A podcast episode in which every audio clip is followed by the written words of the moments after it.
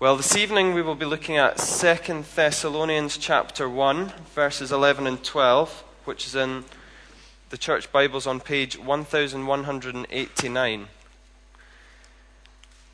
fact, I better get on the right page myself. now, in this passage, the Apostle Paul is writing um, on behalf of himself and his two companions, Silas and Timothy, to the church in Thessalonica. So, We'll just read from verse 11 here of chapter 1. With this in mind, we constantly pray for you, that our God may count you worthy of his calling, and that by his power he may fulfill every good purpose of yours and every act prompted by your faith. We pray this so that the name of our Lord Jesus may be glorified in you and you in him, according to the grace of our God and the Lord Jesus Christ. Well, this is God's word for us this evening. Now, looking around, I wonder what sort of things each of us pray for. Do we pray intercessions for others, or do we just pray for ourselves? And what about God? It's Him, after all, we're praying to. Do we remember to praise and honor Him? Do we confess before Him? Well, I imagine it's fair to say in a large congregation like this, the answer is going to vary significantly from person to person and from time to time, circumstance to circumstance. For some, the whole concept of praying is going to be completely alien.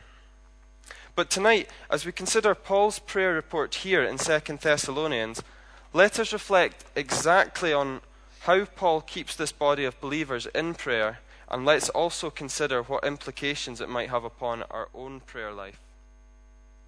Now, the church that this is this working as well? This yeah. Now the church that this letter was written to, the church of the Thessalonians, they were one of the groups that Paul taught and nurtured while on his missionary journey into the Gentile nations. Thessalonica, where this church was based, at the time was a strategic Roman port for trade, and it was also the capital city of Macedonia, which was an influential city in the world with around 100,000 inhabitants. Now, that's not as big as Edinburgh, but at the time it was regarded as a significant city. However, we also know that from Paul's first letter to the Thessalonians that this was a city where the gospel was predominantly not welcome and a city that Paul and his companions were eventually driven out from by the authorities there. But despite this, the Thessalonian church, by God's grace, were resilient and remain, remained faithful to the gospel which they had been taught. But as a result, they suffered frequent persecutions from their countrymen and neighbors. And we learn this from verse 3 of the first chapter in the letter. We'll just read that. It says, We ought always to thank God for you, brothers, and rightly so, because your faith is growing more and more, and the love of every one of you has for each other is increasing. Therefore, among God's churches, we boast about your perseverance and faith in all the persecutions and trials you're enduring. All this is evidence that God's judgment is right, and as a result, you will be counted worthy of the kingdom of God for which you are suffering. So, this is a faithful and loving congregation, but one that is having to endure many hardships in the process. And then in the following passage, Paul goes on to encourage them to remember that the Lord is a God of justice, that they should remember their eternal reward of glorifying Christ, and also to consider the fate of those who seek to hinder the church of God, who, are, who we are told will face severe punishment in eternity. It's a very sobering encouragement that Paul gives. And so that's the context upon where our focus is tonight. So when in verse 11, we read, With this in mind, we constantly pray. We see that Paul is clearly aware that the Thessalonian church needs encouragement and regular prayers. But as well as this, Paul is offering mindful prayers. He says, With this in mind, we constantly pray for you. That is, he's considered the situation of the believers and also how it fits in with the righteousness of God. Paul is mindful of the Thessalonians' growth in faith. He is aware of their increasing love for one another. He knows that they'll be under persecution. He considers the fact they'll be suffering, but he keeps in mind the fact that God is just, that God will punish their opposition in eternity, and that the Thessalonians will be shown grace and be counted worthy of the kingdom of God. In other words, Paul is praying deliberately, frequently, and well informed, carefully considered prayers. Now, how often do we do the opposite and just pray on impulse for our own comfort or out of duty and forget to consider the context of the world and of God's eternal plan? Often, if we pray in this way, we'll only pray for the things that directly influence our own lives, and in doing so, there's that real danger of losing sight of God's wider vision for the ministry of His church. God does, of course, care for all the big and small things in our lives, and of course, you should present them prayerfully before the Lord as we're going through them. But let's also remember to consider to pray wider for people other than ourselves and our immediate families and to pray mindfully for people out with our daily spheres of influence, praying deliberately, praying frequently, and praying carefully considered, well informed prayers on their behalf.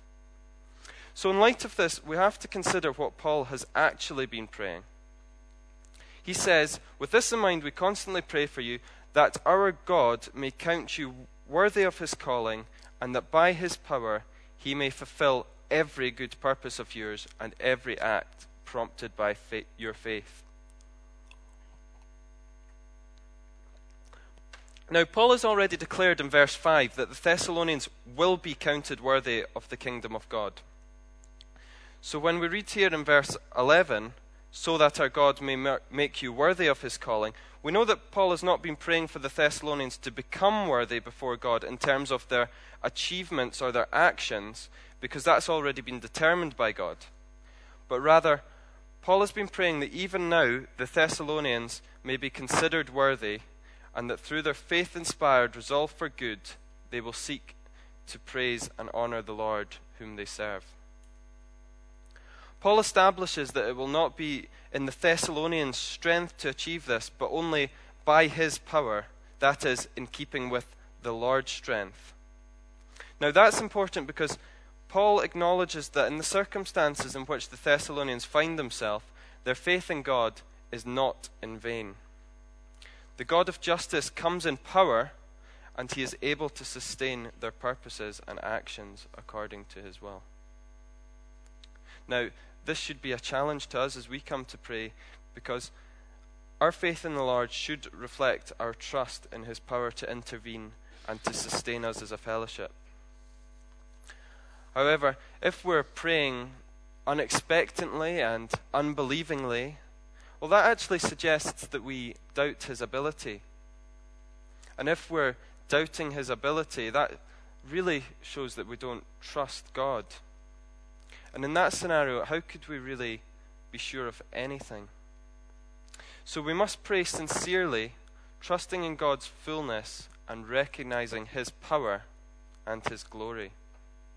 And that brings us nicely on to verse 12, which picks up on why Paul prays. He says, We pray this so that the name of our Lord Jesus may be glorified in you and you in him, according to the grace of our God and the Lord Jesus Christ. Paul's ultimate reason in all his prayers for the Thessalonians is to glorify the Lord Jesus. And it's clearly fitting that we follow this example in our own prayers as we seek to honor God and make Him first and foremost in our lives.